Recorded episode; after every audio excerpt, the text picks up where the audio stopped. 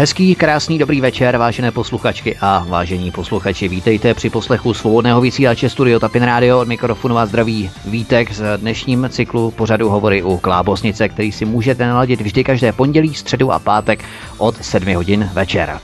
Příšerné životní podmínky, nemocná a vyčerpaná zvířata. Tak vypadají tzv. množírny psů, kde se bezcitní podnikatelé snaží odchovat co nejvíce štěňat na úkor týraných zvířat a pak se jich bezohledně zbavit. Proč se tyto lidé, byť se toto slovo v těchto souvislostech lehce ostýká použít, nedaří postihovat? A co by mohlo pomoci? O týrání psů se začalo široce mediálně hovořit koncem února roku 2008. Tehdy vypukla kauza v bývalém krvíně v Jarošově nad Nežárkou, kam se tehdy vypravili zástupci krajské veterinární zprávy. V rozsáhlém chovu už na první pohled nebylo vše v pořádku. Někteří psy byli evidentně nedostatečně krmení, jiní byli pokousaní či nemocní. Problém množíren začal rapidně narůstat a v dalších letech dospěl do aktuálního stavu dnes. A právě o množírnách bude pojednávat dnešní program a proto zde už eh, přivítám Danuši Jungmanovou, která se věnuje tématům týraných psů a protože bydlí i v Německu, spolupracuje i s lokálními reportéry. Danuše, vítejte u nás. Hezký dobrý večer vám přeju.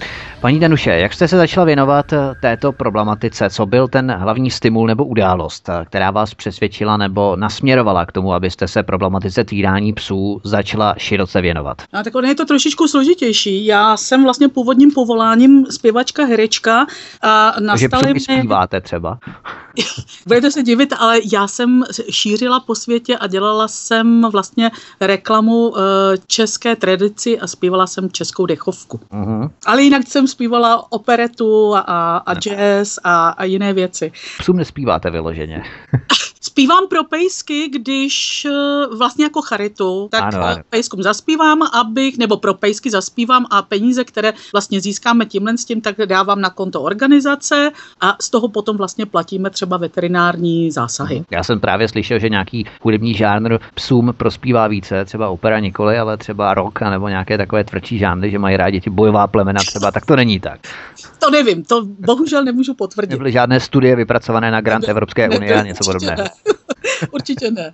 A tak, právě protože jsem začala mít tyhle ty zdravotní problémy a jsem vlastně hyperaktivní, protože jsem psala muziku, dělala jsem prostě všechno možný a najednou jsem prostě měla uh, prázdno, protože jsem se v podstatě nemohla moc hejbat, nemohla jsem chodit a začala jsem lozit po internetu a tam jsem vlastně nacházela tyhle ty věci.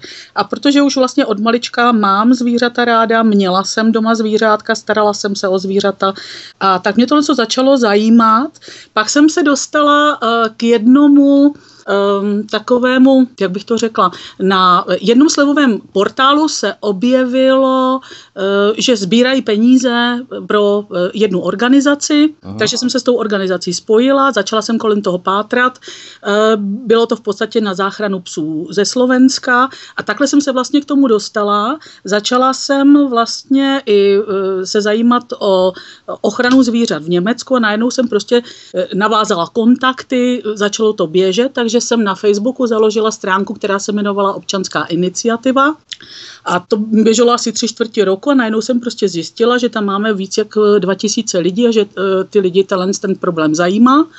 A tak jsem vlastně eh, jako s mojí maminkou a dcerou založila organizaci, která se jmenuje SOS for Pets a e, přijali jsme další členy a v podstatě se to takhle začalo rozvíjet a tím, že jsem provdaná v Německu, mluvím německy tak jako česky, tak jsem e, začala vlastně přes německé stránky získávat e, další přívržence a sympatizanty, až se z toho vlastně vytvořili spolupracovníci a dneska mám vlastně v Bavorsku skupinu děvčat a jednoho pána, kteří nám pomáhají, dělají se materiální sbírky, finanční sbírky, ale navíc vlastně nám pomáhají třeba pejsky, které my nemůžeme umístit v Čechách, třeba černé pejsky tady jako málo kdo v těch Čechách chce, ale v Německu s tím vůbec nemáme žádný problém, takže e, připravujeme adopce do zahraničí, dneska vlastně i do Rakouska, do Švýcarska. Jednoho pejska slepého se nám podařilo umístit do rodiny v Holandsku. Ano, to je všechno, to jsou všechno dílčí záležitosti, k tomu se postupně dostaneme. Vy tedy předsedáte této organizaci SOS for Pets. protýrané psy. Snažíte se vybudovat opět u psů to pouto porozumění a důvěry mezi člověkem a psem. K tomu se také dostaneme, ale vaše působení je mnohem širší. Pokrýváte i problematiku týrání zvířat. Je obtížné třeba nacházet podporu k podobné aktivitě, protože tu hraje roli určitý nezájem ze strany veřejnosti, nedostatečná osvěta, škála jiných témat, která jsou, řekněme, mediálně atraktivnější. Jak tedy komplikované je získávat nebo navazovat spolupráci s novými lidmi nebo třeba i sponzory mimo už takovou tu zaběhanou síť dobrovolníků, kteří mezi sebou komunikují a jsou mezi sebou známí v rámci těchto ochranářských aktivit v rámci zvířat? Je to dost problematické a jak bych řekla, já jsem třeba oslovila, já nevím, desítky různých firm, kde jsem psala, posílala jsem fotky o tom, jak to vypadá v České republice. Já mám pořád pocit, že ty lidi mají klapky na očích, buď o tom nechtějí slyšet, a nebo prostě to vědí a házejí to za hlavu, že to ještě není tak dalece problém.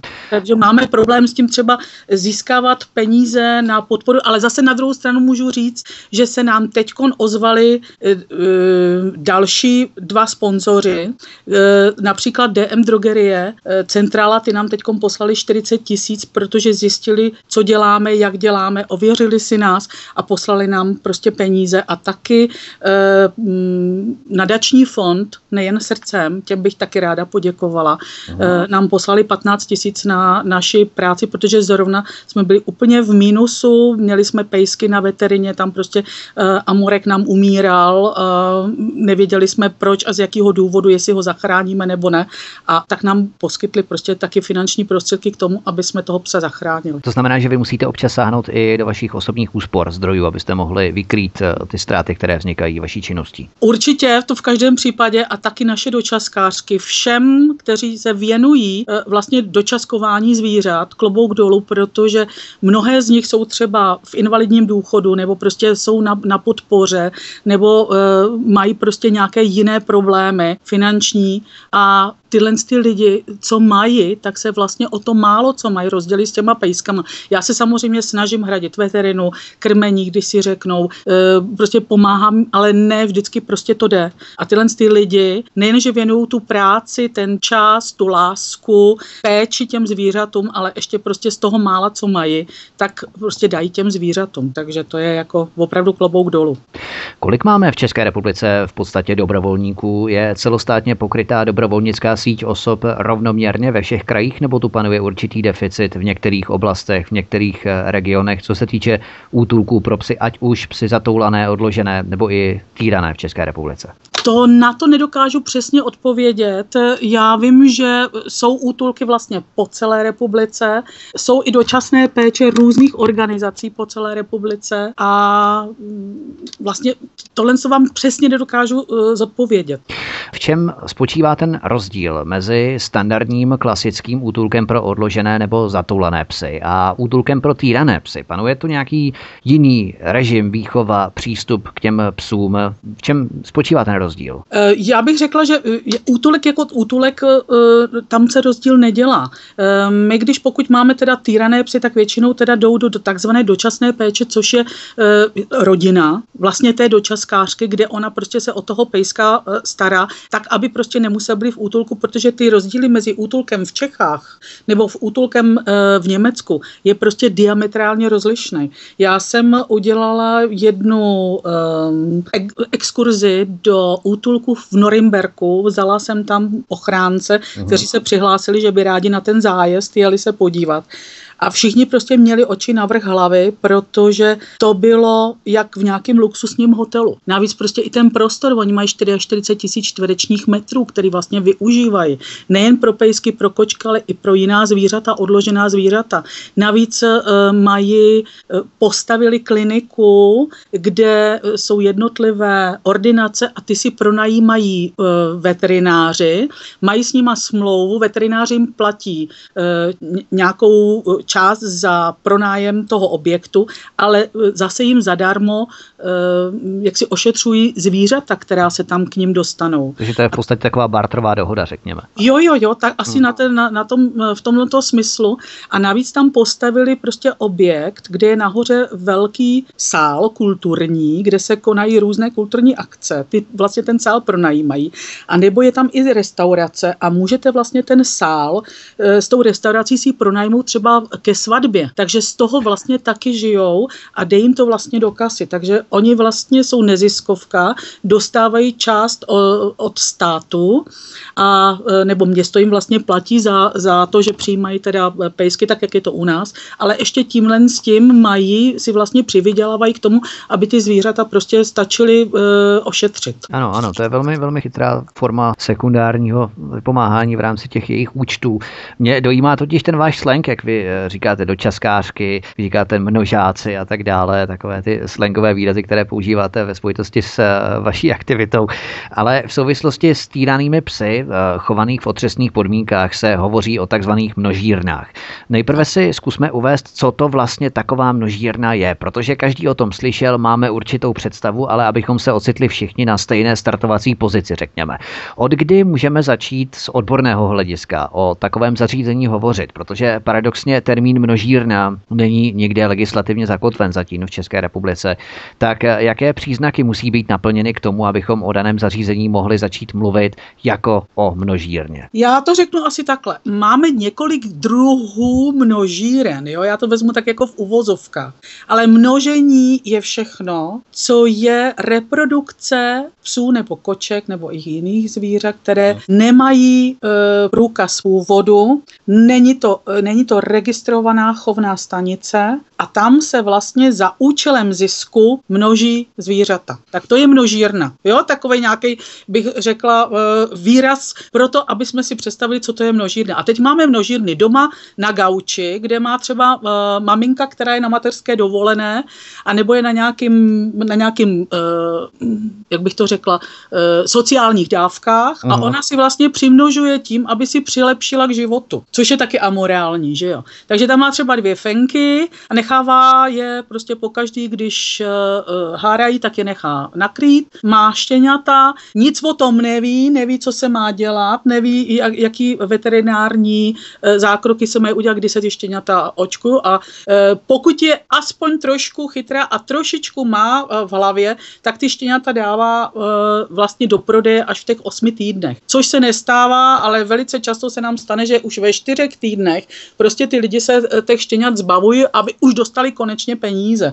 Což je prostě šílený, protože uh, to štěně má být u matky, má cucát, má se kojit, aby vlastně prostřednictvím mlíka dostalo do sebe obrané látky. Pak máme vlastně množírny, kde vlastně jsou ty pejskové, třeba ve sklepích zavřený, nebo v klecích, kde prostě máte třeba 200 fenek v klecích nad sebou a uh, vlastně dneska víme i o tom, že se jim v těch velkomnožírnách píchají hormony, aby ty fenky háraly třeba i třikrát do roka.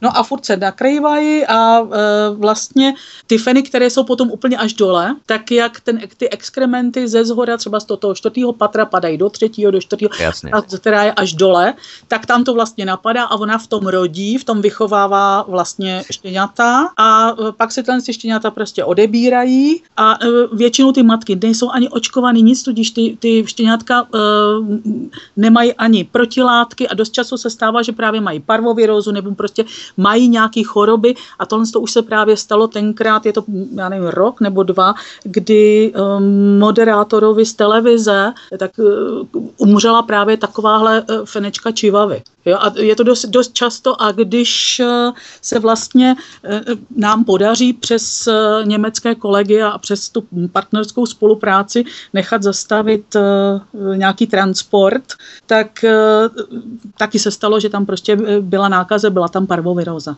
Ano, v tom se později dostaneme. Zkusme tedy zůstat ještě u toho termínu množírna.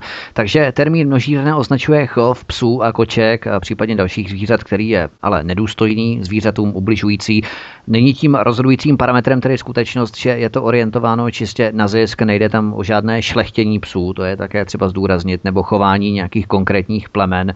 Jací psy, jaká štěňata bývají chována množírně, protože jsme si uvedli, že je množírna orientovaná na zisk, takže odráží aktuální poptávku na trhu. Jaká plemena bývají nejvíce v kurzu v těch množírnách? No, jsou to hlavně čivavy, teď v poslední době Yorkshire, bívři, ale helejte, oni v podstatě tím, že to neznají, tak to sekají jak baťa kecky.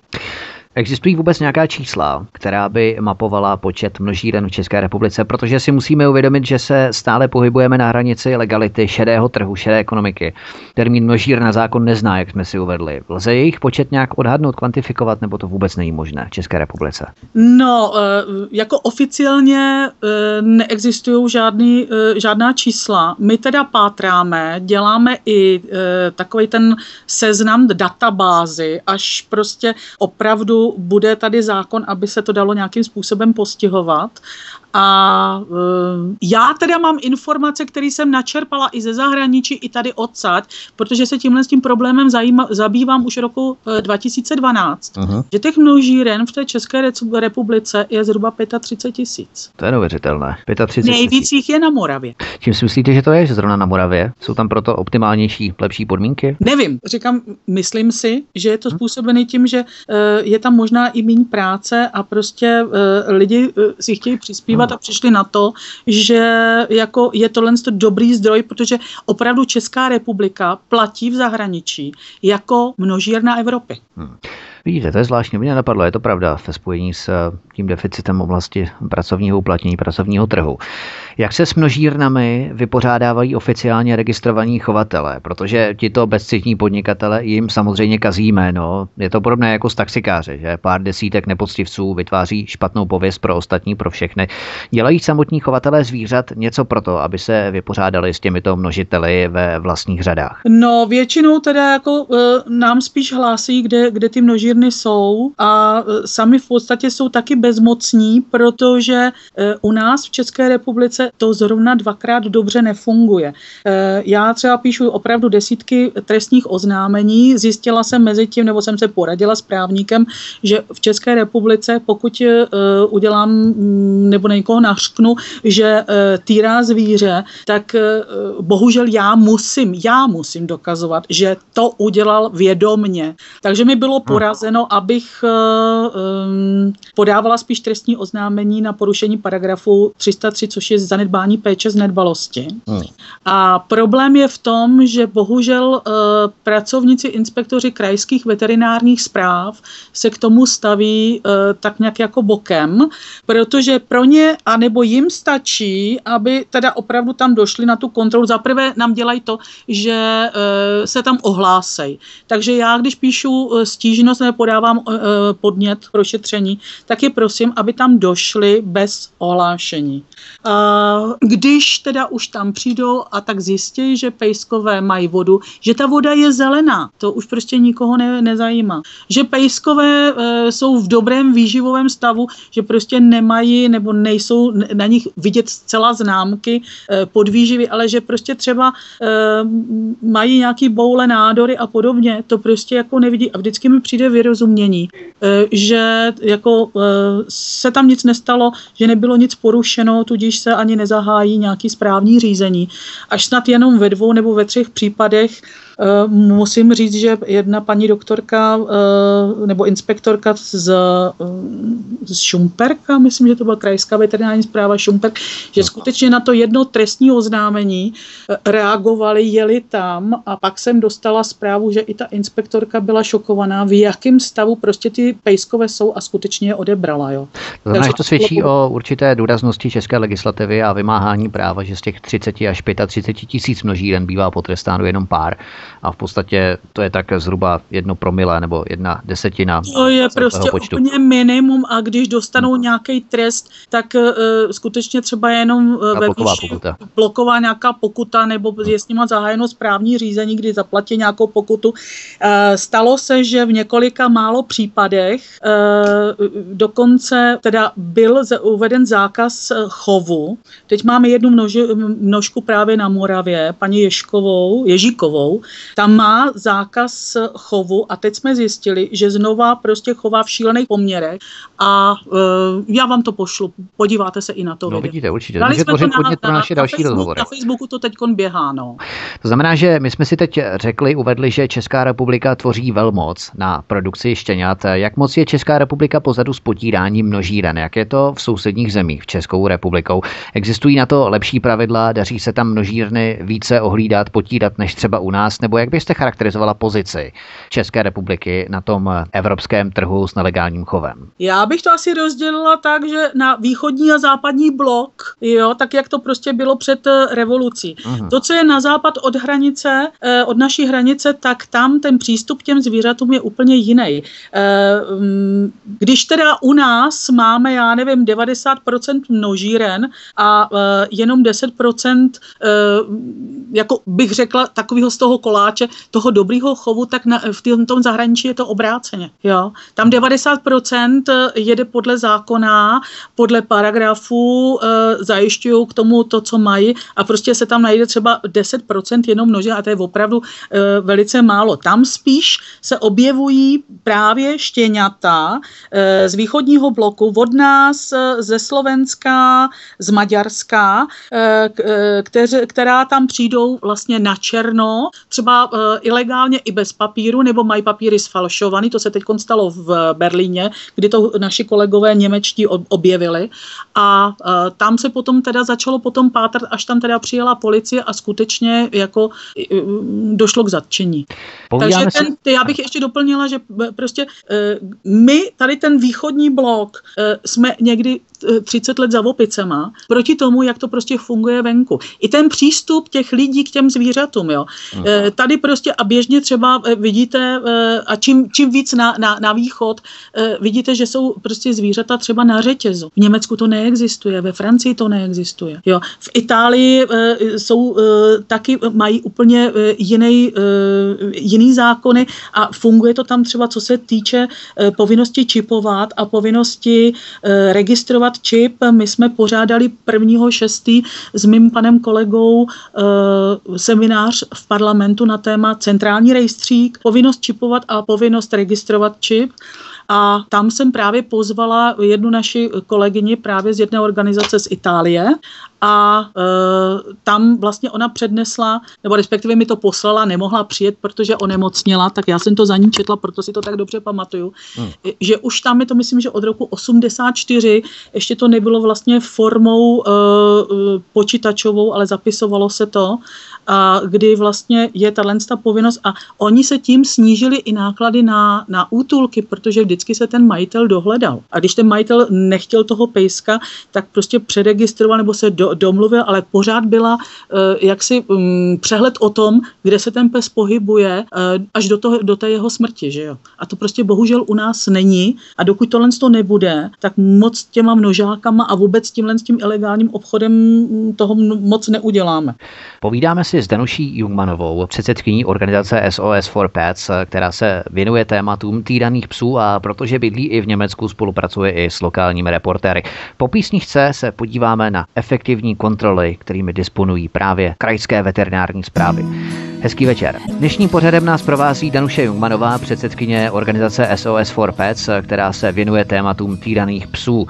Paní Januše, my jsme si tedy ilustrovali, jaké podmínky panují v západní Evropě v kontrastu s podmínkami u nás v České republice v rámci potírání množíren. Samozřejmě se zcela kvalifikovaně vyjádřit nemůžeme, neznáme všechny podrobnosti regulace v ostatních zemích, ale pokud se vrátíme tedy zpět k nám domů do České republiky, jak efektivní je kontrola dodržování podmínek chovu? Je dostatečná? No já si právě myslím, že je absolutně nedostatečná. Víte, mně někdy přijde, že inspektoři krajských veterinárních zpráv e, mají spíš ten pocit, že my jim přiděláváme práci, že jejich hlavní eh, činnosti je spíš e, jaksi kontrola hospodářských zvířat a potravin a tak dále a že miláčkové mazličci jsou v podstatě tak někde na chvostu a že je vlastně otravujeme tím, že po nich je, něco chceme. Hmm. Já se prostě tohohle toho pocitu nemohu zbavit, protože to opravdu tak funguje. Já řeknu jeden případ. Bylo to někdy loni v lednu, kdy mi děvčata z Bíliny hlásila, že e, v jedné obci, která spadá pod Bílinu, se ne, e, jsou namnožená štěňata, ale opravdu taková ta, e, no prostě v hrozném, v stavu. A v podstatě tam chodili nějak krmit, protože ten majitel se na to vykašlal a teď ale začaly vlastně lednový mrazy a takže jsme to hlásili na krajskou veterinární zprávu, ale udělali se, se i uh, oznámení na odbor životního prostředí v Bílině a uh, já jsem se musela nějak vrátit rychle do Německa a ještě jsem byla v autě a z auta jsem telefonovala právě paní uh, inspektorce, jestli by byla tak laskavá a mohla udělat nějaký předběžný opatření, aby prostě se ta štěňata mohla eh, odebrat a byl to pátek. A eh, pak prostě mi holky volali a říkali, že se prostě na to vykašlali, nechali to přes víkend a když tam v pondělí přišli, že ty štěňata odeberou, tak ty štěňátka byla umrzla. Kolik jich zhruba bylo těch štěňátek? Já mám dojem, že pět. Neuvěřitelné. Když se tady budeme věnovat konkrétním případům, tak třeba v červenci červenci 2016 jsme zaznamenali případ množírny v obci Telice, tady na Moravě, kde byly publikovány záběry osmi zcela zubožených psů. Ocitali se v extrémně špatných podmínkách, jak hygienických, tak i zdravotních. Spolek Obraz zpracoval kvalifikovaný posudek pro veterinární zprávu, která provedla neohlášenou kontrolu uchovatelky. Ale co se nestalo? Asi po měsíci obdrželi reakci z veterinární zprávy, že ačkoliv byli na místě, ačkoliv se na to místo dostavili, neměli dost dostatečné nástroje pro to, aby mohli vstoupit na ten pozemek eh, chovatelky v podstatě té množírny a vykonat kontrolu. Takže po druhé, potom když přišli tu kontrolu řádně náležitě ohlásili předem, no ale paní chovatelka tím pádem měla čas se na tu kontrolu dostatečně s předstihem připravit. Takže ta druhá kontrola, která byla provedena, už nezjistila žádné pochybení, protože byla předem ohlášená. Že? Čili no. jaké nástroje, jaké nástroje vůbec Česká veterinární zpráva má pro potírání těchto množitelů? No, tady je to právě e, trošičku problém, protože e, tohle to spadá vlastně do oblasti dvou ministerstev. Ministerstvo e, zemědělství a ministerstvo e, vnitra. Tady totiž by byla potřeba součinnost, že když ta veterinární zpráva dostane e, tohle echo a jede tam teda na neohlášenou kontrolu a nechtějí je pustit na pozemek a jde tam vlastně o e, život zvířat, aby se využilo tohohle toho paragrafu a aby e, ta policie prostě zajistila té krajské veterinární správě vstup na ten pozemek. Ale když já zavolám na 158, že mám v baráku zloděje a že tu mám zbraň a že jestli teda oni okamžitě nepřijedou a nezastaví ho, že se bojím a že teda budu střílet, vsaďte se, že tu mám celý přepadový komando. Mm. Jo, to je právě ten problém, že pořád je to všechno tak jako, ono se toho tak jako moc nestalo, tak co bychom se rozčilovali, jo. To je ten, ten přístup těch, těch lidí, těch, uh, uh, té policie, uh, té krajské veterinární zprávy, i když oni se třeba opravdu najdou inspektoři, kteří chtějí něco v tomto směru udělat a jdou do toho, tak prostě zase jsou jiní, kteří jim házejí klacky pod nohy a prosím tě, uklidni se, teď to není zase tak, to jde jenom o zvířata. Jo, tak to je ten, ten český přístup.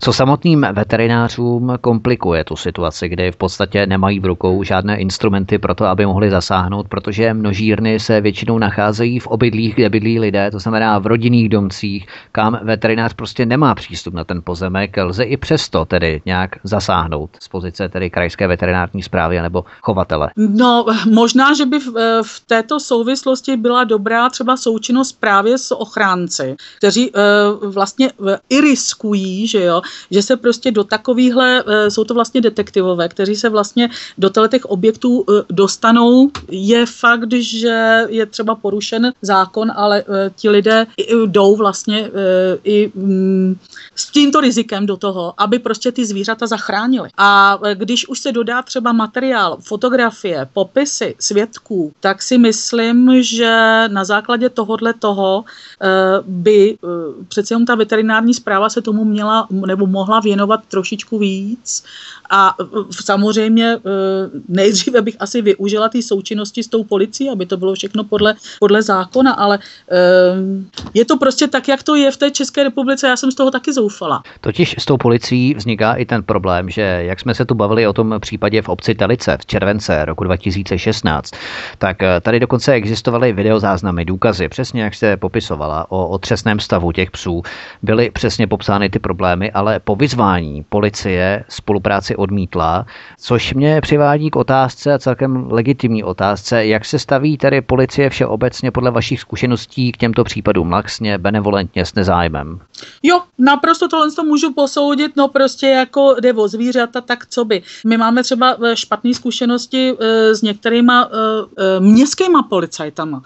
Nedávno byl případ, kdy já jsem dostala hlášení, že už před měsícem v Kladně, Dubí, hlásili pohyb třech pejsků volně pobíhajících a ta holčina prostě ten den znova telefonovala na policii a oni prostě řekli, že to ty psy neodchytí, protože nejsou agresivní. Jo. A mm, tak mi volá a říká, hele, já nevím, prostě já už si nevím rady, takže já jsem si vyhledala čísla, volám na policii a hned jsem si chtěla nechat dát ředitele, ten byl na dovolené, eh, tak jsem volala uh, pánovi, který tam přijímá stížnosti a říkám, že by jsem si chtěla postí, postěžovat na postup policie.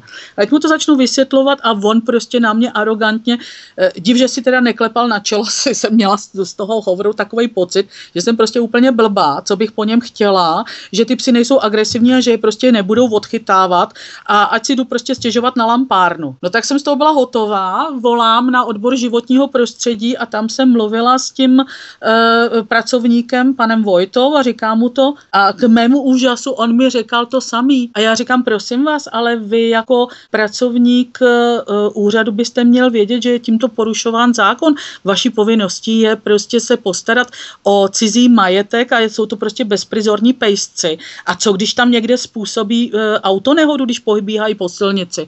A on mi na to řekl, no vidíte, ale to je právě ten podmínečný, eh, ta podmínka, že by mohli. Já říkám, a co mi to tady vykládáte? Já říkám, já zavolám teda na, poli, na televizi Novu nebo Primu a můžete jim to klidně říct na, na kameru. Hmm. A no, tak si stěžujte, kde chcete, položil mi telefon. To znamená, Já že jsem... obce nebo města mají, pokud se ten pes nachází na jejich katastru, tak mají povinnost ho odchytit a umístit do lokálního útulku. Mají, ano, oni jsou povinni se postarat o ten majetek. Bohužel máme takovéhle informace, že uh, oni to udělají tak, že třeba eh, starosta nebo uh, někdo z těch pracovníků, uh, kteří byli voláni, že jo, zavolají městskou policii, městská policie prostě přijede a na jejich příkaz odveze toho psa do katastru jiné obce a tam ho vypustí. Aha.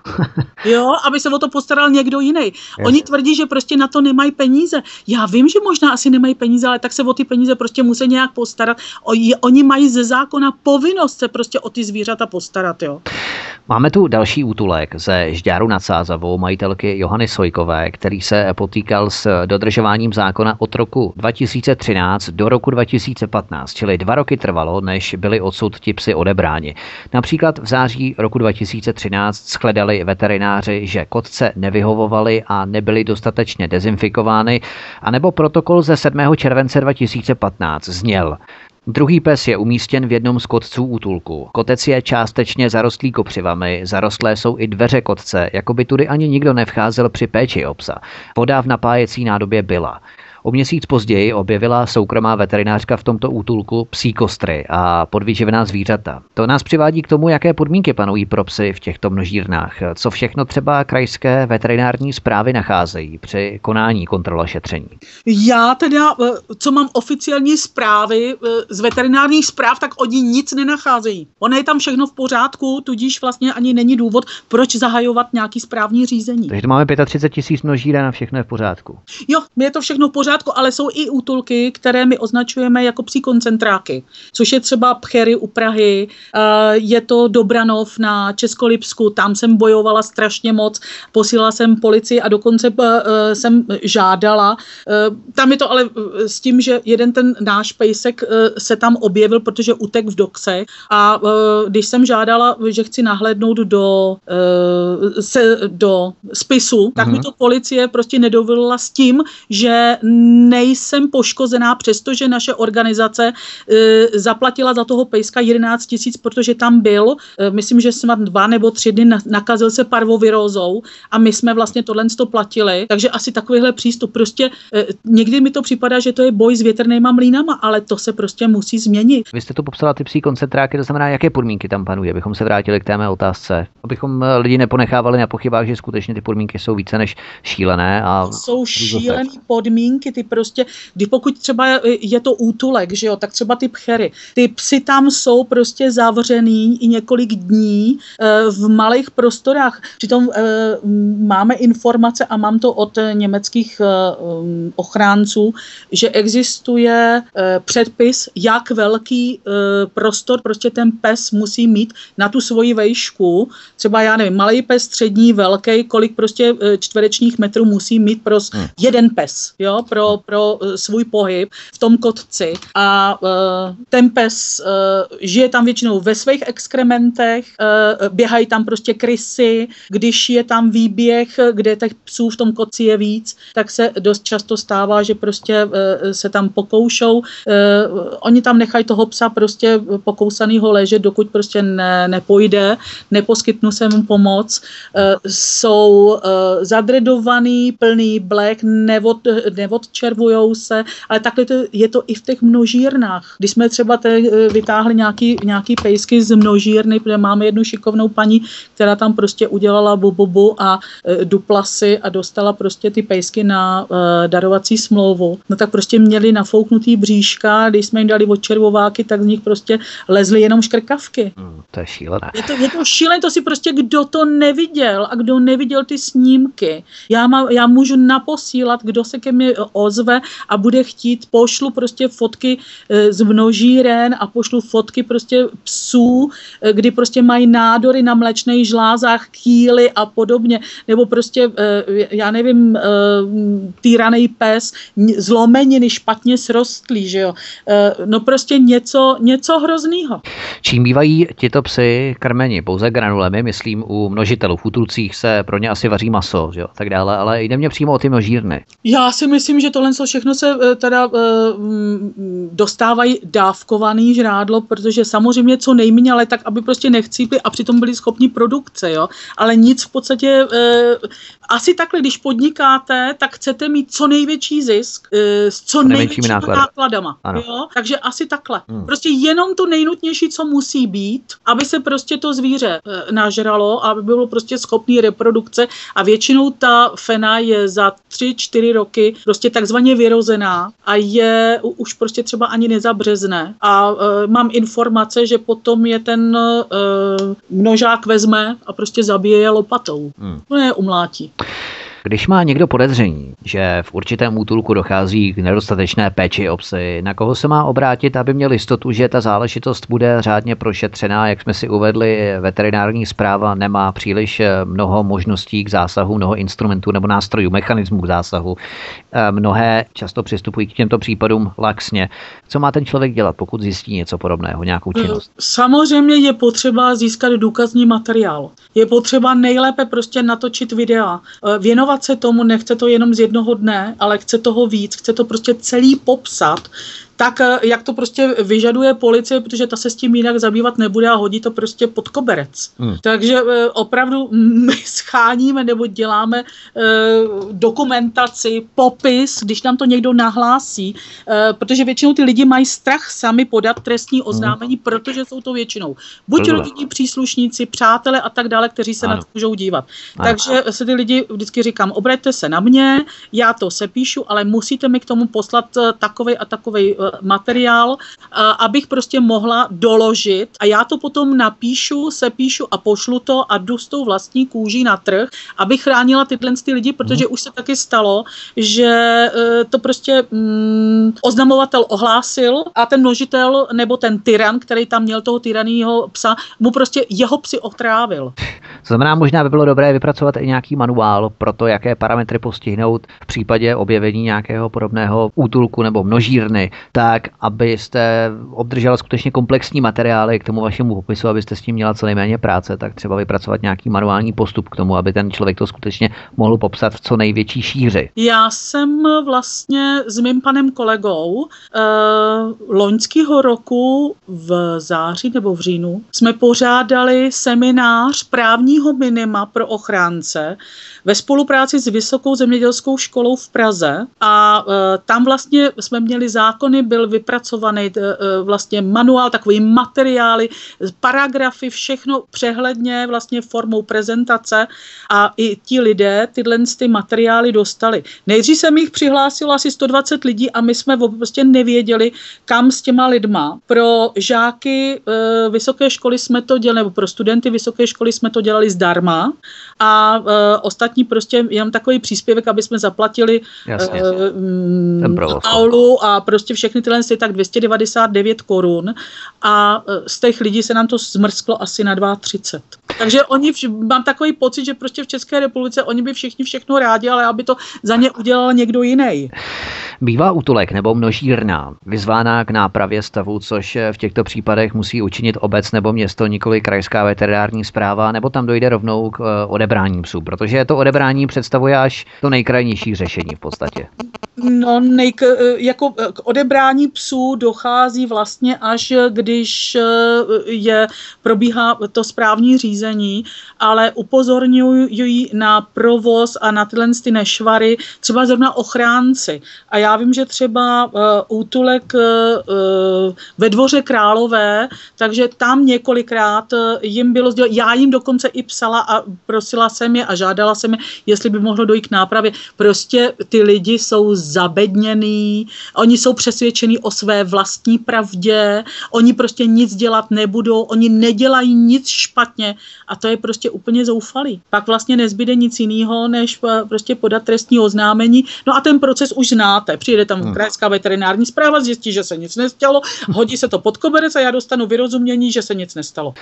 Mají samotné obce nějaké pravomoce nebo možnosti zásahu do podnikání majitelů podobných útulků? Mohou třeba podat návrh na ukončení činnosti množírny živnostenskému úřadu na základě nějakého šetření, které bylo provedeno. Ale množírna, pardon, množírna není registrovaná. To je to, že oni nemají, nejsou registrovaní, Jasně, oni nemají ani, ani živnostenský list, oni k tomu nemají vůbec nic. To je vše všechno jenom na černo. Když by to bylo, kdyby to bylo oficiálně, tak my můžeme prostě ano, ano. potom třeba nahlásit, že, to, že vlastně má na tohle to živnost a že je potřeba udělat tohle, tohle, tohle a, a aby mu udělali kontrolu eh, finan, z finančního oddělení a tak dále, ale tady prostě není o co se opřít. My když to nahlásíme, tak eh, vlastně my musíme do toho zapojit právě krajskou veterinární zprávu, která vlastně k tomu dává uh, svoje vyjádření a na základě toho potom ten úřad může fungovat, protože oni nejsou veterináři a oni v podstatě tomu nerozumějí. Já jsem totiž zjistila, že odbory životního prostředí málo kdy znají svoje vlastní pravomoce a zákony. To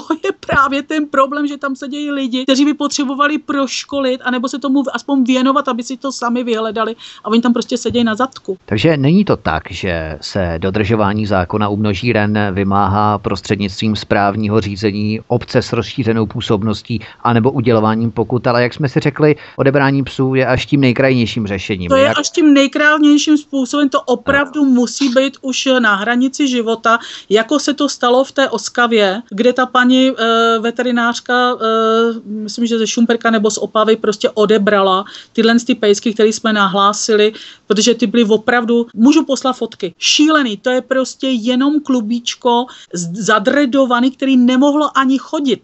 To znamená, jak závažné musí být to porušení zákona, aby k tomu odebrání vůbec došlo? Musí ta zvířata začít umírat, aby se konečně začalo jednat? No, můžu vám říct, že už se mi stalo, že už ty zvířata umřely, stejně se nic nestalo. A navíc eh, pak si mě volala policie, přijela jsem uh, podat uh, jako k tomu vyjádření a uh, ptala jsem se toho policisty a říkám, prosím, tady je jasně uh, jako dané, že prostě ona zanedbala tu péči a on mi na to řekl, no jo, ale ta, ta doga, tady je napsáno, že ta doga stejně byla nemocná. Já říkám, ano, byla nemocná, ale nebyla by, kdyby. A on říká, no to je to kdyby. No a tím to se mnou skončilo. Tak jsem odešla s pláčem. Dnešním pořadem nás provází Danuše Jungmanová, předsedkyně organizace SOS for Pets, která se věnuje problematice týrání psů.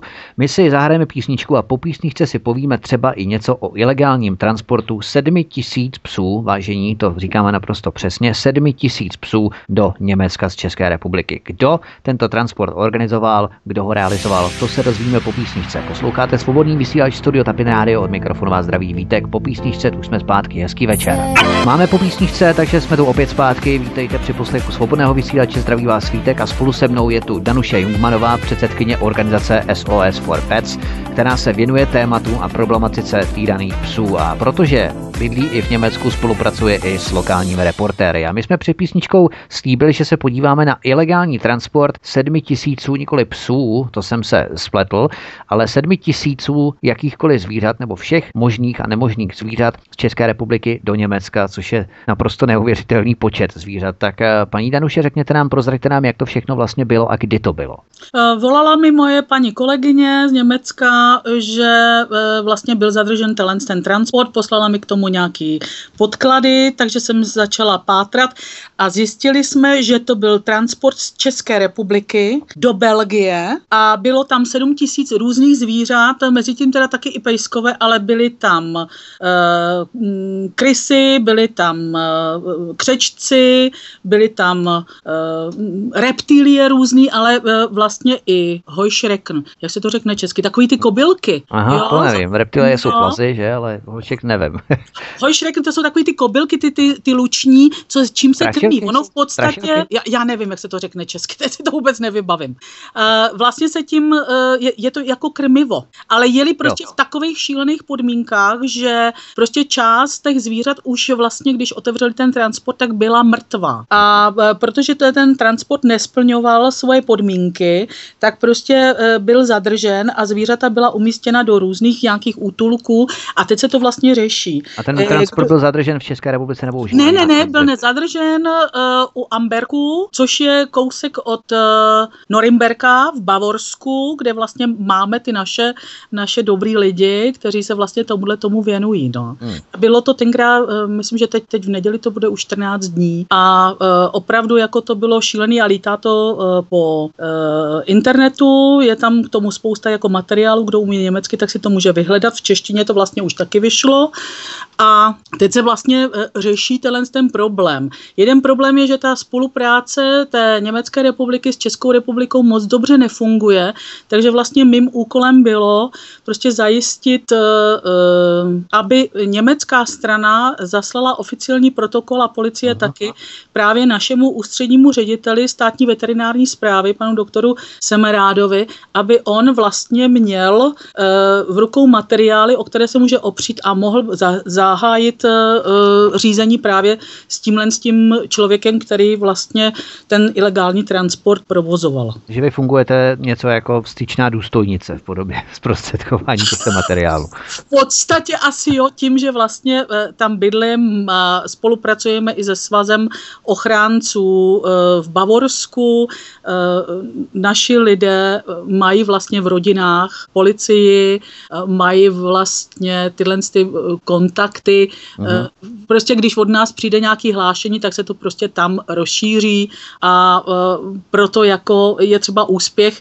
Já nemůžu všechno zveřejňovat, ale oficiálně, no oficiálně, neoficiálně mi přišlo, že za třeba leden tohoto roku bylo chyceno 30 transportů. Nejen z České republiky, jo, to podotýkám. Uh-huh, uh-huh. Jo? Takže vlastně oni si vedou takovou statistiku, já se samozřejmě ne ke všemu dostanu, protože nejsem účastníkem uh, těch řízení, ale uh, jako funguje to. Vy podáváte řadu trestních oznámení a došlo i k tomu, že vám začal některý z těchto množáků, jak vy slangově říkáte, že vás začal ohrožovat. Jak k tomu došlo a kdo to je? Co to je za osobu a co provádí v rámci? No, já dostávám každou chvíli třeba uh, nějaký uh, mail, že bych se na to měla vykašlat a že jsem uh, prostě z prostárny nadávky, uh, SMSky. To mi, loni jsem snad podávala jedno trestní oznámení, protože mi přišlo, že budu mít autohaváry a že jsem prostě uh, rohaté hovězí a měla bych vlastně uh, s tím přestat, no prostě. Už je dost šílenost. No, to je hodně, hele, některé věci jsou hodně pod, uh, pod pásovka, ale uh, my jsme nechali, takhle, já, v roce 2014 jsme dělali uh, v Senátu, byl seminář uh, na téma ochrana zvířat a stát. A já jsem v podstatě k tomu zajišťovala právě Birgit Thiesmann uh, od Firfoten, která je šéfkou boje proti ilegálnímu obchodu se štěňatama, aby tam prostě přednesla ten svůj příspěvek. A uh, takže jsme si tam všichni hezky popovídali a já jsem vlastně zjistila, tam jsem zjistila, že vlastně neexistuje uh, manuál pro vybírání daní od množáků. To už jsme o tom mluvili, že jsem prostě psala panu, uh, panu ministrovi, ano. ale Eh, tady vlastně jsem udělala takový zoufalý krok, protože mi bylo jasný, že eh, bohužel je tady důvodné podezření, že někteří inspektoři krajských veterinárních zpráv prostě nedodržují zákon a prostě pustějí oficiální e, transport, který je ve své podstatě ilegální. Takže jsme e, vyslali detektivy, aby e, zjistili, Eh, kdy, kdy se jede, jak se jede, prostě měli jsme vypracovaný takový manuál, kterýho jsme se drželi a ve, své, ve, ve finále jsme zjistili, že eh, jede transport firmy Skládal ze Zličína, ne, ze Slavičína na uh-huh. Moravě právě u Zlína dvě auta do Belgie. Takže děvčata prostě jeli autem, že jo, za tím letím autem, to jedno jim prostě ujelo. A to druhý v Brně na jedných semaforech asi podle mě zjistil, že někdo za ním dlouho jede, šlápnul prostě na pedál a projel na žlutou, no a holky museli zůstat stát na červenou. Takže jsem si spočítala, že teda, uh, jo, řekli mi, že jede asi přes Rakousko, že jede prostě dolů na Mikulov. Takže jsem si spočítala, za jak dlouho může být v Bavorsku No a spustili jsme prostě akci. Jo, jsi tam na ně počkali. Volala jsem do Německa, mluvila jsem na Firfoten, připravila se televize, připravila se všechno a e, vlastně mm, tenhle ten transport byl u Vajdenu zastaven. A tam se právě zjistilo, že jede v rozporu s předpisy, že ta štěňata jsou sedmi až osmi týdenní, Eh, byl z toho hrozný humbuk. Eh, já jsem dostala zprávy i z eh, veterinárních zpráv, tady mi psal dokonce pan ředitel, že v tom smyslu, jako že jsme aktivní v uvozovkách blbky, že jako tomu vůbec nerozumíme, že děláme takovéhle věci a že prostě mi bylo vyhrožováno, že to dostanu k úhradě. Neuvěřitelné, já si myslím, že vás ještě pochválí. Ne, pěkný houbelec, to prostě jako, byla jsem za absolutní blbku, jo, jo. prostě uh, aktivní uh, rohatá, která prostě Jasně. Eh, tomu nerozumí a tak dále. No, můžu trošku... vám říct, že na jednu stranu jsem z toho byla taková trošku špatná a e, tři dny jsem nespala. To můžu přiznat, že se tři dny jsem nespala a spad mi kámen ze srdce, když přišlo oficiální oznámení, že skutečně e, tenhle ten transport byl, e, byl e, ilegální, že tam prostě bylo 57 pejsků a e, 22 kočiček e, v tom a tom věku a prostě neočkovaný testovaný, respektive očkovaný, ale předčasně, protože na to existují určitý eh, pravidla a zákony. A teď to přijde, po těch dvou letech najednou jsem dostala uh, výzvu od uh, jednoho pana advokáta z Prahy, který ho si právě pan skládal nájmul uh-huh. a že se mu mám omluvit a že nesmím prostě používat uh, jeho jméno a že prostě pod pokutou a uh, že teda jinak na mě bude podána žaloba, protože my máme, nebo jsou vydané stránky, kam já vlastně dodávám materiál a jmenuje se to Pranýř tyranů. Najdete to vlastně na, na netu a tam vlastně eh, dáváme i eh, množáky a dáváme tam vlastně ilegální transporty a dáváme tam prostě tyhle, ty, eh, tyhle ty informace o tomto neetickém kšeftu se štěňatama. Takže já jsem se obrátila znovu na Firfoten, ptala jsem se, jak to vypadá, jestli došlo k nějakému rozhodnutí. Bylo mi potvrzeno, že skutečně to byl ilegální transport a to, co mi vlastně tady pan uh, advokát argumentuje, tak jde o nějaké rozhodnutí správního soudu o tom, že pan skládal nemusí platit ty náklady ve výši asi 100 tisíc eur, eh, které vznikly vlastně eh, tím, že byla ta štěňata eh, zabavena. Pět z nich mělo parvovirózu, dvě štěňatka umřela a vlastně Norimberg útulek, kde vlastně ta, ty zvířátka byly, měl tři měsíce karanténu a nesměli vlastně ani dávat do adopcí nic a veškerý ty náklady si vlastně nesli oni. Jo? Hmm. Takže tam bylo rozhodnuto, že on to nemusí platit a oni zkoušeli prostě tímhle s tím způsobem, že na mě teda podají žalobu, protože on to nemusel platit, ale když jsem chtěla, aby mi dodal nějaký materiál o tom, že bylo rozhodnuto, že jel legálně, že je to všechno v pořádku, takže se mu omluvím, ale do dneška mi vůbec nic hm. nepřišlo, hmm. jenom tohle to vyhrožování, že teda za každý vyslovení jména skládal, že budu platit 100 tisíc korun. No vidíte to, jak jste to dopracovala. Každopádně já si bych trošku zaspekuloval. Myslíte si, že, a samozřejmě to náš civilní občanský názor, ten samozřejmě můžeme nějakým způsobem projevit.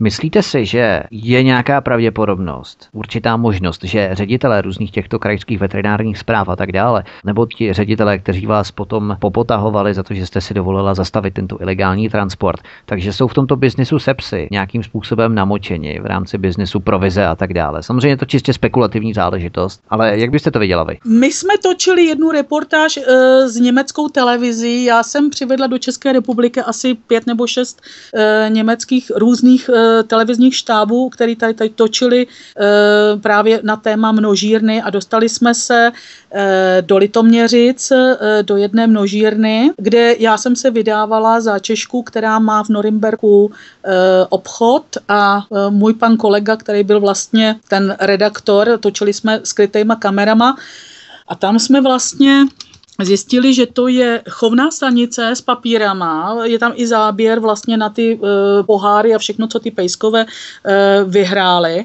A uh, pak jsme tam vlastně v, tom, v té jedné místnosti uh, smradu hrozným uh, šílený prostě podmínky, našli uh, fenky v, v klecích a v ohrádkách se štěňatama a hmm. pravděpodobně to byly ty eh, fenky s těma papírama, na kterých se potom množilo tyhle štěňata bez těch papírů.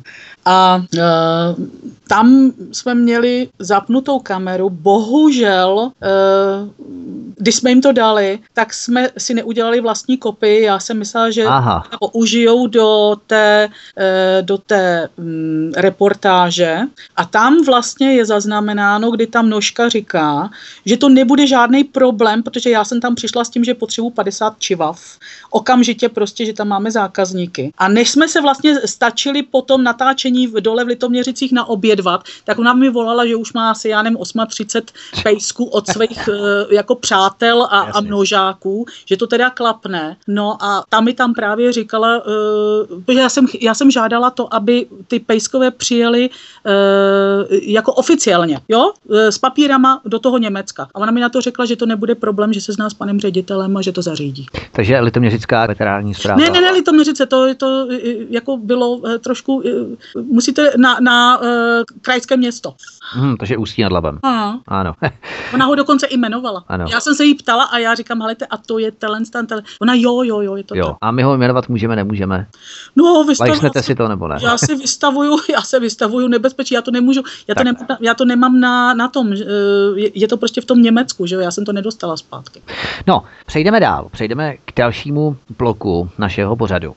Nevzniká tu totiž problém v oblasti nabídky a poptávky. Už jsme si prozradili, že jsou množírny orientovány na zisk. Tedy pokud by neexistovali kupující zákazníci, neměly by ty množírny důvod provozovat jo. tento typ podnikání. Takže nevzniká také určitá forma spoluviny na straně veřejnosti, která prostě kupuje ty psy od množitelů, čímž je de facto podporuje v jejich biznesu. No naprosto správně, to je ono, co já prostě říkám, říkám, pane bože, nekupujte, adoptujte, obraťte se na uh, organizace na záchranu zvířat, ty pořád mají nějaký pejsky.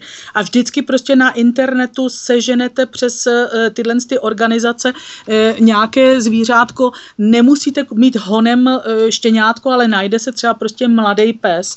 A to je taky jeden z důvodů, proč my uh, adoptujeme právě do zahraničí, protože ti lidé, kteří od nás adoptují pejska, tak ty si od, to, od transportů, co tam vozí ty štěňata, nekoupěj to štěně.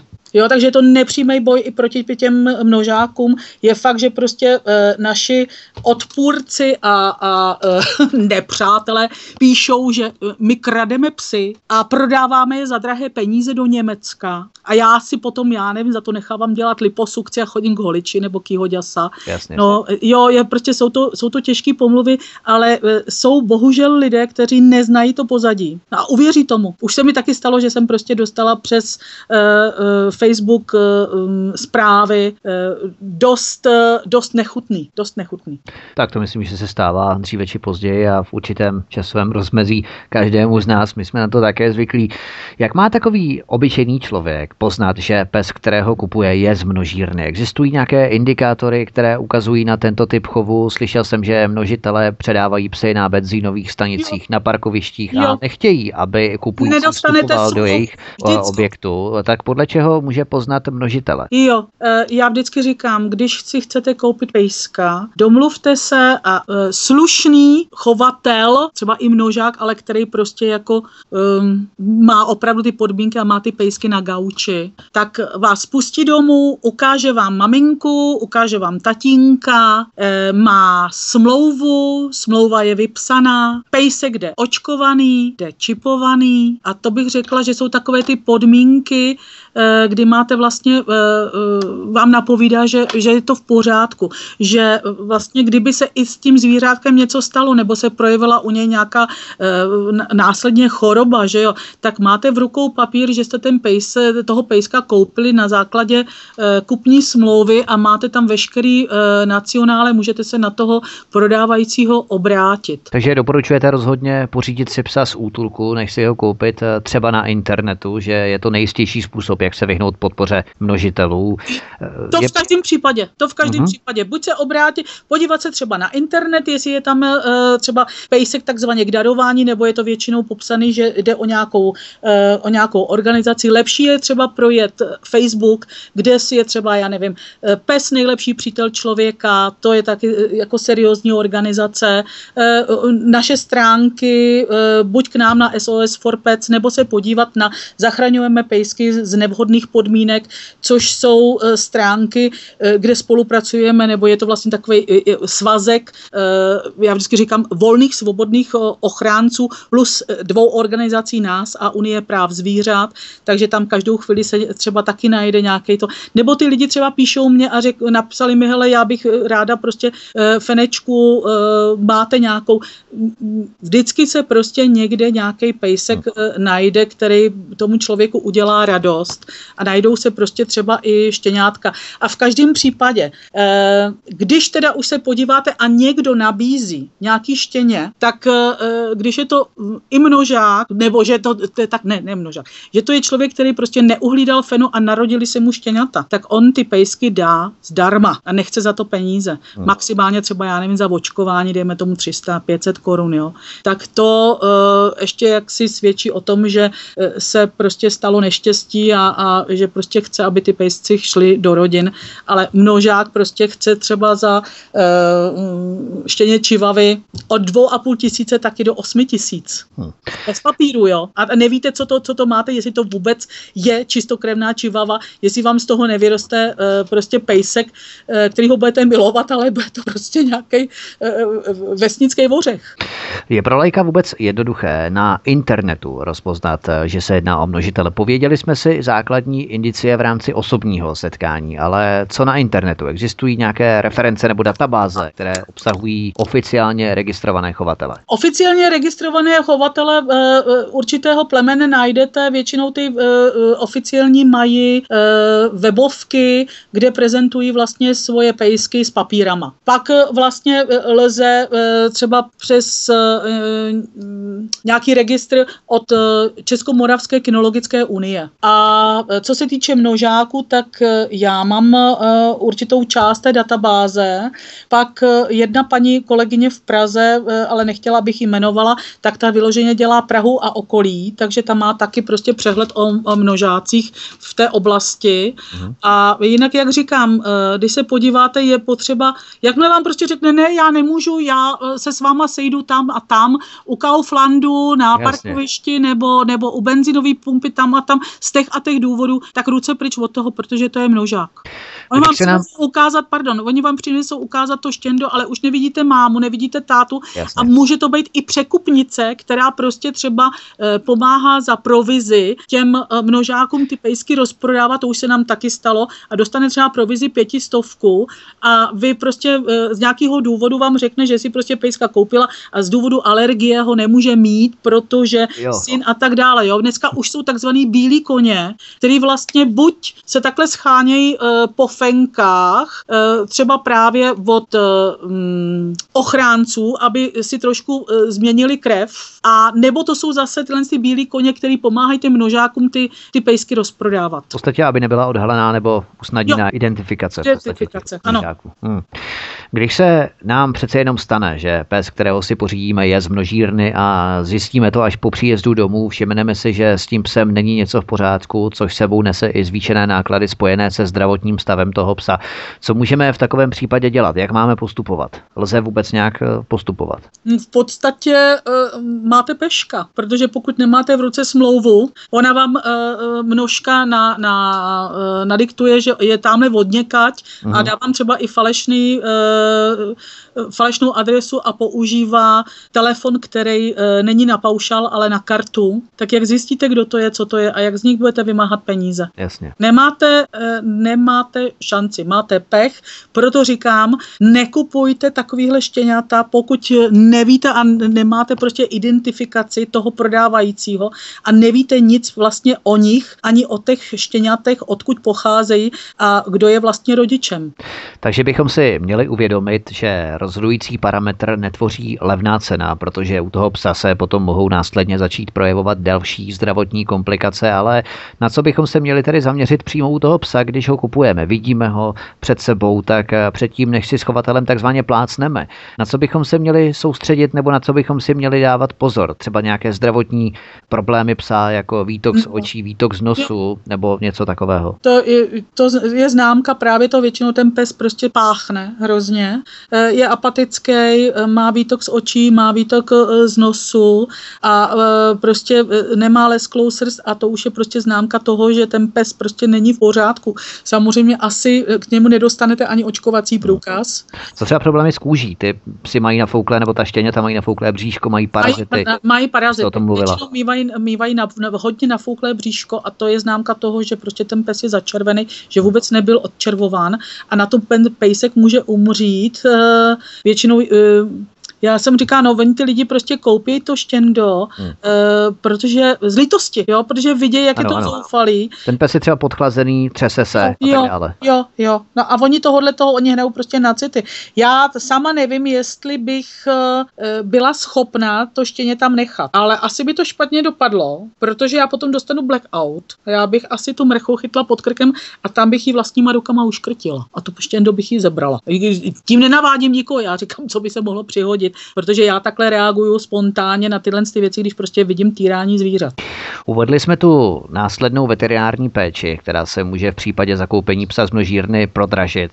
Jaké většinou bývají další komplikace takovýchto psů, protože ti psy se množí bez ohledu na příbuznost, to je třeba zdůraznit, bez ohledu na příbuznost. To znamená, že tam bývá zvýšený výskyt eh, nějakých genetických vad, které bývají zpravidla neřešitelné, kromě těch, které jsme si tu uvedli, to může být, já nevím, zkrácená čelist, problémy se zuby, deficity podobného typu. Jsou tohle ty genetické vady třeba?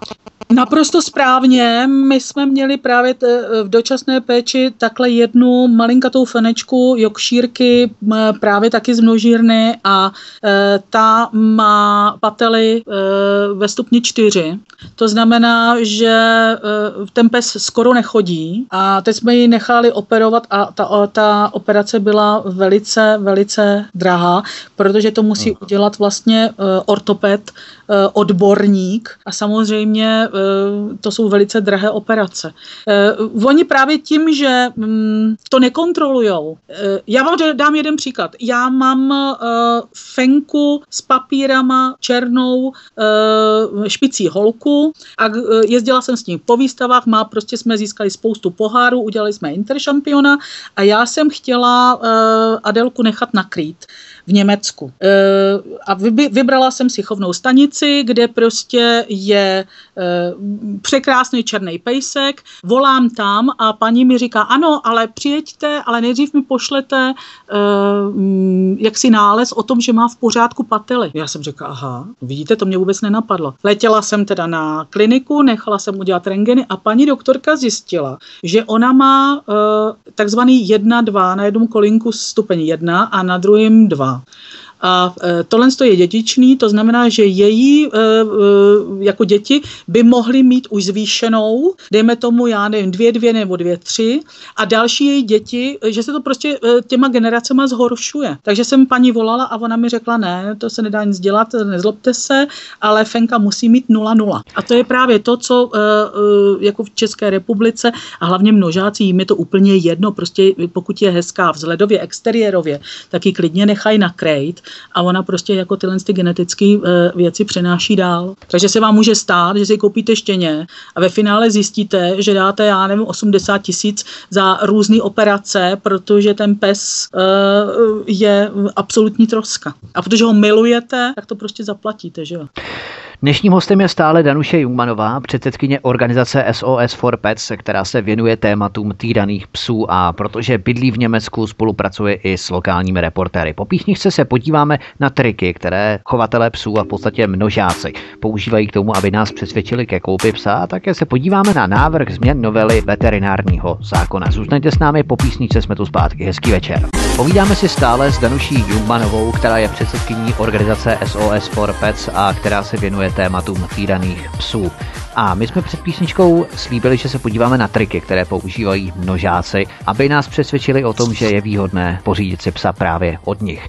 Jaké bývají tedy ty triky samotných množitelů, aby toho psa prodali? Protože teď jsme si tu uvedli zdravotní problémy, příznaky stavu těch psů, štěňat, vstupují tu do hry emoce kupujících samozřejmě, kdy si pejska na první pohled zamilují, je jim ho líto, do toho ještě množitel řekne, tak já vám ještě slevím, je to poslední pejsek z vrhu, vemte si ho, čemuž like kupující jenom těžko odolá. Tak eh, existuje asi řada velmi sofistikovaných triků, jak množitelé prodávají ty psy. Jaké ty triky jsou? Jsou? No, v každém případě eh, právě hrajou na city a e, pamatujte, že e, pejsek má jít od matky v osmi týdnech nejdřív. A to se nepozná, like to nepozná, kolik týdnů to štěněti je. Nepozná, e, pozná se to třeba, já nevím, podle zoubku, pozná to veterinář, ale proto je potřeba, aby k tomu byl právě i ten očkovací průkaz, kde je zapsáno to očkování, je to potvrzený vlastně veterinářem, tak zpětně je možná kontrola zjistit, jestli teda ten pejsek skutečně očkovaný je a jestli je to všechno odpovídá tak, jak ten eh, množák říká, ale eh, prostě to, co je psáno, to je dáno, má to být prostě všechno tohle ve smlouvě. A bez smlouvy bych prostě žádného pejska nekoupila, protože každý slušný chovatel, to znamená i PP, prostě vám vždycky k tomu dá kupní smlouvu a, a prostě vám řekne o pejskovi, co ten pejsek potřebuje a tak dále a snaží se mít s vámi potom i dál kon kontakt a v podstatě si tak jako lehce kontrolovat, jestli se tomu pejskovi daří dobře, kdežto tomu množákovi je to absolutně jedno. Tam je důležité, aby prostě honem měl peníze a většinou právě, když ten pejsek je nemocný, tak pro ně je to určitá výhoda pro toho, pro toho množáka, že když ten pes umře, tak vy prostě půjdete a koupíte si dalšího. A spolehají právě na ty emoce, že prostě ten pejsek je takovýhle chudák a prostě řekne, že to je pro poslední a já vám prostě slevím, vemte si ho, protože e, ten pejsek už by tady prostě potřebuje do nového domova, bla, bla, bla, prostě hmm. jako vás začne šmírovat ze všech stran. Oni jsou hrozně jako chytrý a e, v tomhle smyslu chytrý a vy, vypočítají prostě vychytrali. jinde, vychytrali. Potřebuje hlavně prostě je to kšeft, on potřebuje ty prachy, on potřebuje ty prachy. Takže to musí umět okecat v podstatě, jo.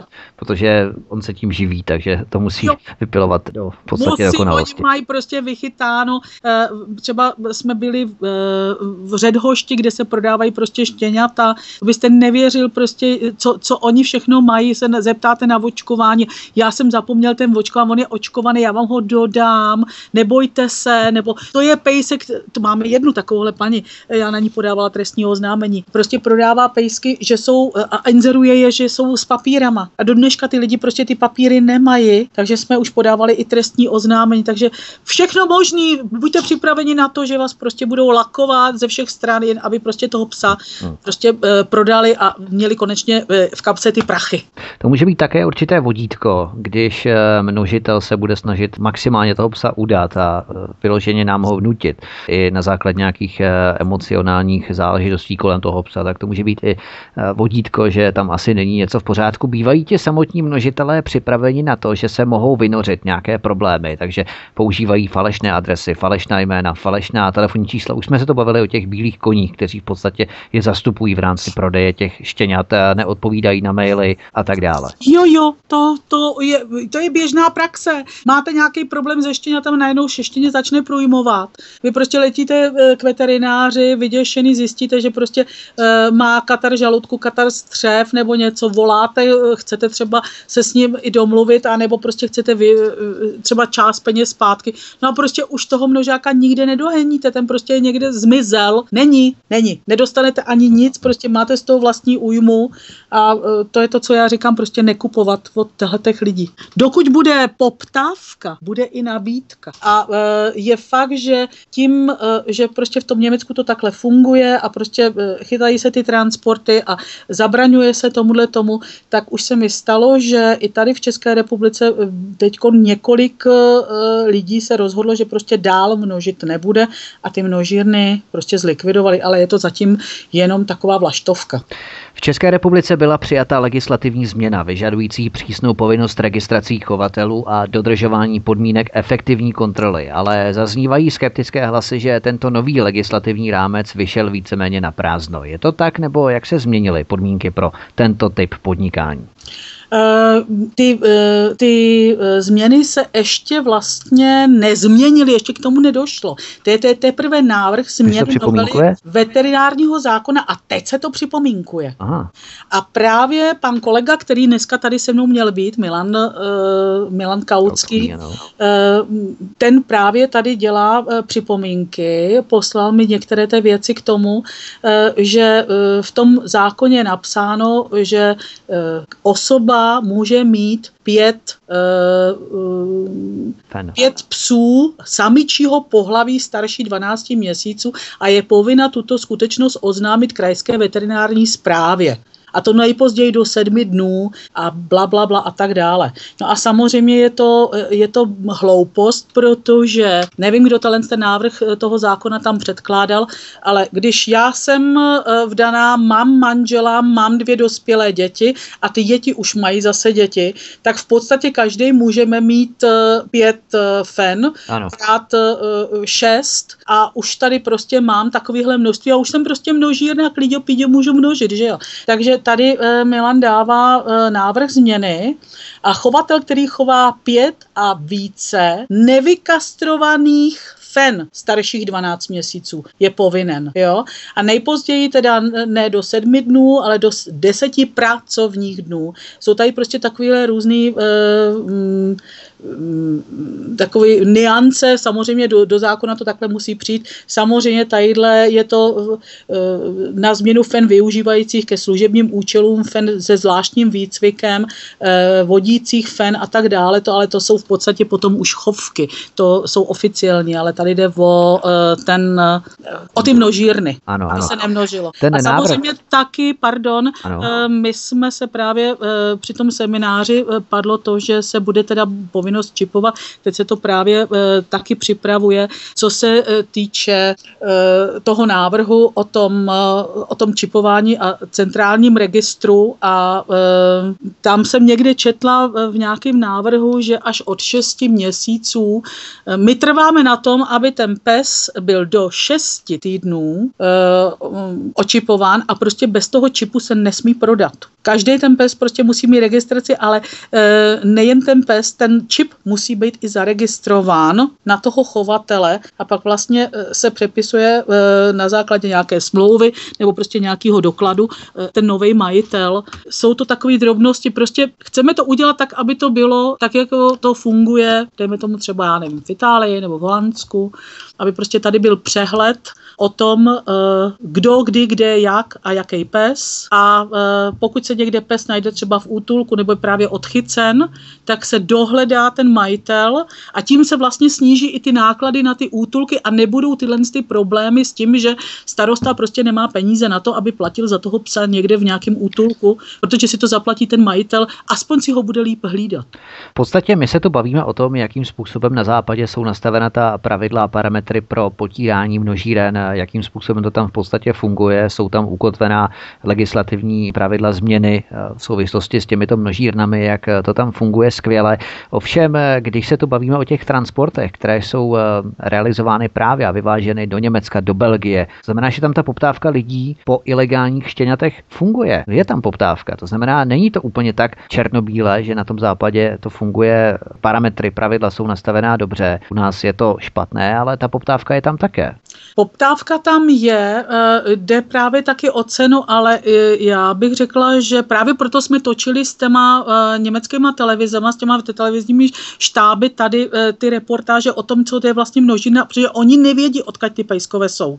Protože tam přijdou do zoo kšeftu, třeba v té Belgii, už jsme taky zjistili, kdo je vlastně tím hlavním odběratelem a ten vlastně potom dál ty štěňata prodává, ale prodává je za cenu, dejme tomu tak, jako se prodávají ty jejich štěňata. Prostě dejme tomu 700, 800, 900 euro za to štěňátko, který tady vlastně ten uh, výkupčí obchodník vykoupí od toho množitele za 100 euro, tak uh, on tam prostě dostane, dejme tomu za to štěně 500, ten, ten obchodník, že jo, český, a dál ten, ten další obchodník za něj dostane prostě uh, zase tu marži mezi těmi 500 a až 800, to znamená další, uh-huh. to jsou pro něj, dejme tomu 300 uh, eur za, za to prodaný štěně. ale... ale ten majitel v té Belgii ví, že ta štěňata, která mu byla dovezená, tak nejsou čipovaná a tam je právě uvedená Ne, ty jsou čipovaná. Čip... Ta, vy, vy, když jedete oficiální transport, tak ten, ten, uh, ten musí mít čip. To, co se týká právě toho pana Skládala,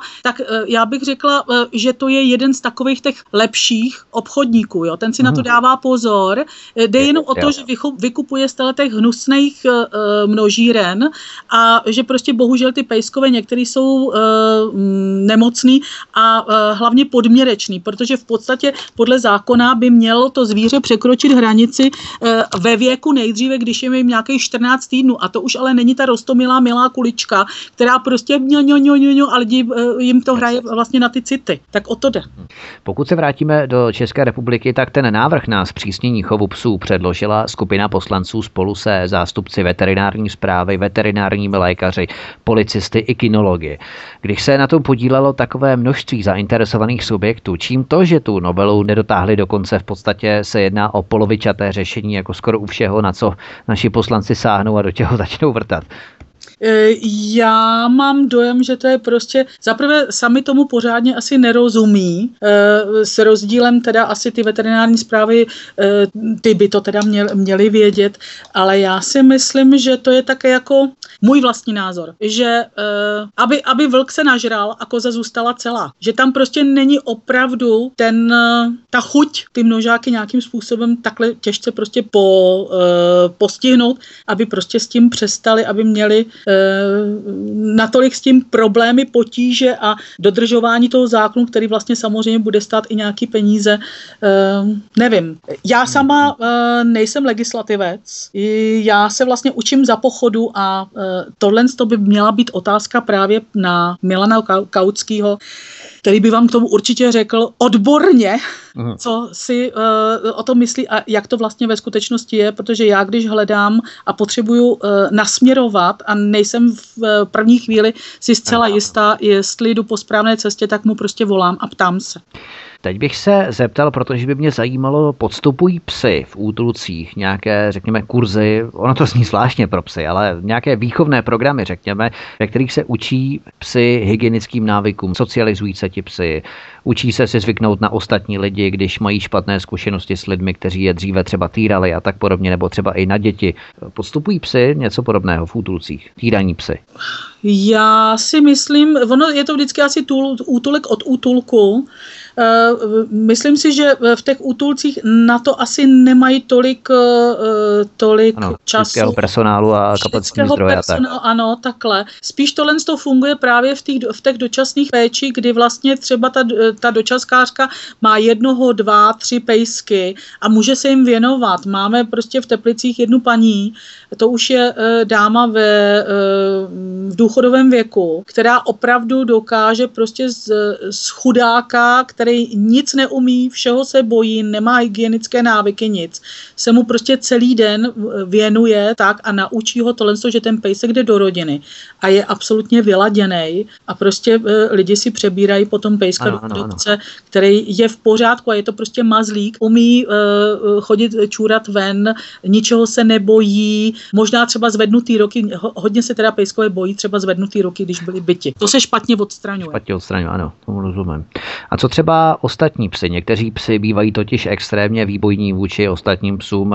Jaká technika se používá třeba na tohle, aby si postupně psy zvykali na přítomnost jiných psů, anebo vodítko, to je taky další problém. Někteří psy nejsou zvyklí chodit na vodítku, což je třeba ho naučit v samotném útulku, než se pes začne takzvaně inzerovat, protože to by tvořilo asi dost výrazný handicap pro nového majitele. Vítku, na tohle to já vám nedokážu o, o, odpovědět, protože no. takhle dalece nejsem. Na to jsou vlastně psí psychologové. Taky máme eh, spolupracujeme, já nevím, eh, s Martinou eh, Noskovou, nebo když něco potřebuju, tak se domlouvám třeba s Rudou Desenským, nebo se prostě obracím na lidi, kteří s tímhle s tím mají zkušenosti, protože tohle to není moje parketa.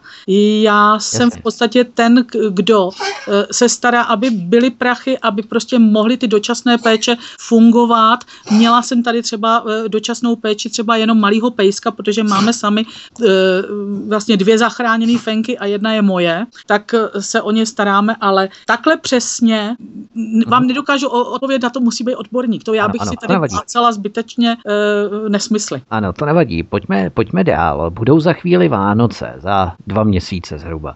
Přichází do útulku mnoho takových lidí, kteří přecenili své schopnosti, kteří si z daného útulku pořídili psa, zjistili, že se o něj nedokážou postarat a tak ho vrací zpátky. Obvykle to právě bývá v čase po vánočních svátcích na Nový rok. Je tohle častým jevem, myslíte? Máte takové zkušenosti? Ach bože, no naprosto správně, protože spousta lidí prostě si myslí, že jako pes je ten správný e, živý dárek. Hmm. Je, opravdu to takhle je, že prostě vždycky po Vánocích nebo po vysvědčení je nárůst pejsků v útulku, anebo prostě se objevují inzerce.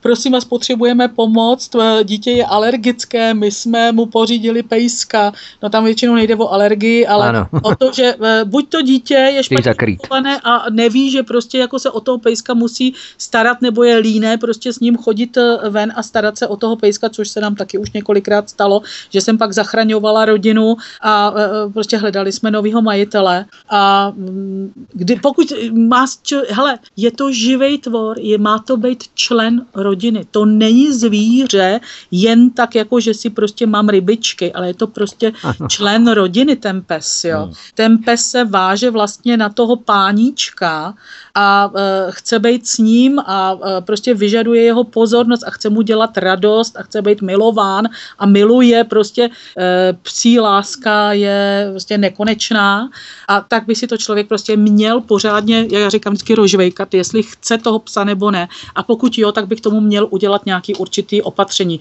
To znamená, uh, pokud je tam uh, nebo otestovat, jestli třeba to dítě nebo někdo z rodiny není alergický, půjčte si psa, běžte do útulku chvilku, se tam mazlete a zjistěte, jestli teda večer budete kejchat nebo budete mít nějaký osypky, eh, protože jste se tam prostě s nějakým pejskem muchlovali. Hmm. A eh, asi pokud jde o dítě, radši ho pošlete do toho útulku, ať chodí eh, nejdřív venčit a uvidíte sami třeba, já nevím, po čtyřech, pěti měsících, jestli to dítě pořád ho to ještě drží a toho pejska chce, protože samozřejmě jsou to povinnosti. Já jsem, my jsme měli pejska, když moje děti byly malí a prostě jsem je učila, že ráno prostě půjdou nejdřív ze psem čůrat, půjdou ho vyvenčit a pak teprve si dají snídaní, nebo pes dostane snídaní a pak teprve potom oni se najedí a půjdou si udělat svoji hygienu a nejdřív prostě bude ten pes.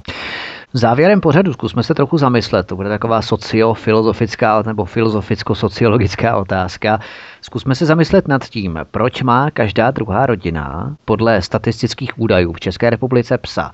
Není to proto, že všeobecně čím je více lidí, tím si mezi sebou méně rozumíme a tím více utíkáme k těm zvířatům, u kterých nacházíme porozumění, bereme zvířata možná jako zrcadlo našeho konání a někde se snažíme nahrazovat komunikaci mezi sebou, komunikací s těmi zvířaty. To je tak, eh, co mě v rychlosti napadá, proč je v České republice tak populární vlastnit psa nebo jaké důvody nebo vysvětlení byste nacházela vy? No Vítku, teď jste mě úplně zaskočil. Já tím, že eh, jsem vlastně eh, celý život stála na jevišti, rozdávala jsem radost a jsem velice kontaktní a nemám vůbec prostě žádný problém, mám spoustu přátel a tak já tohle z toho eh, já nějak asi nevnímám nebo prostě se mě to nedotýká, takže těžko dokážu říct. Hmm. Pro mě je pes živej tvor, který se rád mazlí, mám prostě ty, ty zvířata ráda, pejsky mám ráda, jsem ráda, když se mnou spějí v posteli a e, je to pro to je mě špatné, jsem slyšel podle nějakých e, vychovatelských příruček, že to je špatné. Já jsem zase slyšela, že je to dobrý na psychiku, že to lidem pomáhá odbourat stres a ten pes jako kdyby prostě přejímal ty vaše starosti a že spíte klidnějc. Tak já uh-huh, trošku uh-huh. jiný informace. Tak s námi taky náš pudl, e, když ještě žil, tak spal v posteli, takže my jsme no. ty problémy neměli. Ale slyšel jsem právě, že to je špatné, že si majitel má držovat určitý odstup od toho ne, psa. Já, já si myslím, že ne. Já bych, je, hele, já vždycky říkám, nechte tomu volný průběh. Ono se toto, třeba naše Adéla, ta, protože je chlupatá a je jí teplo, takže ta spí pod postelí, ta prostě se přijde asi do postele až ráno. Ale uh, ta Ariela, to je uh, ten papilon a ta už to asi má, prostě byla k tomuhle tomu uh, předurčená, že jo, tyhle ty papilonci, že spali prostě s páničkům, zahřívali postel, tak ta to dodržuje a ta skutečně mi jako tu postel zahřejvá. No. Nemyslíte si, že paradoxem doby až přílišné poličťování zvířat, že lidé by si měli prostě uvědomit, že zvíře bude vždy jenom zvíře, bytě člověku blízké svým chováním, let kdy svou psychikou může mít i určitý duchovní svět, zvířatům se zdají sny, že nezavdává tohle ten důvod myslet si, že to zvíře je blíže člověku, než ve skutečnosti je. Co myslíte? Nemají s tím lidé občas problém? Ale já jsem se tímhle s tím nikdy nezabývala. Pro mě prostě je to tvor blízký, je to prostě živá bytost, která má taky svoje emoce, má, umí prostě e, i, i zaplakat, dokáže, dokáže být vděčný e, ten, tento zvíře. E, já nevím, no, hele, od mý babičky vím, a ta mi vždycky říkala, že jakmile zvíře dostane jméno, tak se podobá člověku. Hmm, to je zajímavé, protože já jsem narážel i na to, že mohou vznikat četná nedorozumění lidí se zvířaty tím, že tak nějak automaticky očekáváme, jako nejinteligentnější bytosti na Zemi, za které se rádi považujeme, že to zvíře nám bude jaksi automaticky rozumět a nesnažíme se naopak my vyhodnotit nebo porozumět, co to zvíře v podstatě chce nebo co potřebuje, co se nám snaží naznačit svým chováním, svým jednáním. A tohle tvoří ten základ rozčarování majitelů psů, kteří automaticky tak nějak očekávají, že se jim pes podřídí a sami odmítají tomu psu porozumět. To samozřejmě nesmí zacházet do extrému, kdy budeme otroky svého psa, že? ale najít tom soužití určitou symbiózu, typický příklad, eh, například eh, majitel řve na toho psa, ať k němu přijde a ten pes chodí v desetimetrových kruzích kolem toho majitele, který už brunátní, že ten pes k němu nejde schválně snad a ten pes krouží kolem něj, očuchává zem a tím mu v podstatě ten pes dává najevo nebo říká mu, až se uklidníš, tak tobě přijdu, no. protože cítí z toho majitele strach až neklid. Jo? Tak nebývá tohle třeba jedno s tím Já si myslím, že určitě, protože to zvíře neumí mluvit, ale reaguje vlastně na řeč těla a jak se vlastně ten majitel chová, pokud ještě navíc začne takovým způsobem nějak řvát. To prostě ne, není člověk, ne, ne, nemluví lidskou řečí, že jo? ale prostě reaguje prostě na, na různé podněty a e, samozřejmě, jestliže e, se ten majitel takhle chová, anebo čeká vůbec, že prostě jako pes porozumí. Na tohle to třeba já se ráda dívám na, na pořady, e, hodně v Německu to běží každý den, teda každý, každý víkend, je ten Milan Cezar, ten psí psycholog z Ameriky, který vlastně hmm. dělá nápravu právě chování zvířat a on říká, že z 99% se musí napravit ten majitel a pak jde vlastně o ty, o ty psy, eh, kteří vlastně porozumí tomu, co vlastně ten majitel od něho očekává. Takže eh, a já taky říkám, že pokud je pes kousavej, tak ve většině případě vždycky za to může prostě ten páníček, který ho blbě vychoval nebo vlastně no. zkazil. Že? No. Povídali jsme si o zvířatech, o tvorech, kteří se nemohou bránit, o lidech, kteří si na nich projektují vlastní agresivitu, vlastní vztek, vlastní dominanci a jedním z hlavních produktů této lidské dominance jsou množírny, podle některých psí koncentrační tábory. A právě množírny a souvislosti kolem nich tvořily hlavní předmět naší dnešní debaty, diskuze na svobodném vysílači. Já vám, Danuše, velmi děkuji, že jste si na nás udělala čas a závěrem si popřejme, ať podobných pořadů, jakým byl právě tento musíme točit co nejméně, což se tak hned eh, rychle nestane. To znamená, že se na vás budu těšit i někdy příště a doufajme, že i ostatní posluchači. Danuše, moc děkujeme. Nemáte záč, já velice ráda přijdu, já jsem moc ráda, že jsem si tady s vámi mohla na tohleto téma popovídat a pokud bude zájem, zase ráda přijdu. Mějte se hezky, děkuji. Dnešním pořadem nás provázela Danuše Jungmanová, předsedkyně organizace SOS for Pets, která se věnuje tématům týraných psů a protože žije také i v Německu, spolupracuje i s lokálními německými reportéry. K tomuto i ostatním pořadům svobodného vysílače se můžete vrátit nejen v archivu na stránkách svobodný vysílač.cz, ale samozřejmě si nás pustit i na kanále YouTube. To by bylo pro dnešek vše, já se s vámi loučím, od mikrofonu vás zdraví Vítek, který se těší na poslech i příštího pořadu. Hezký večer.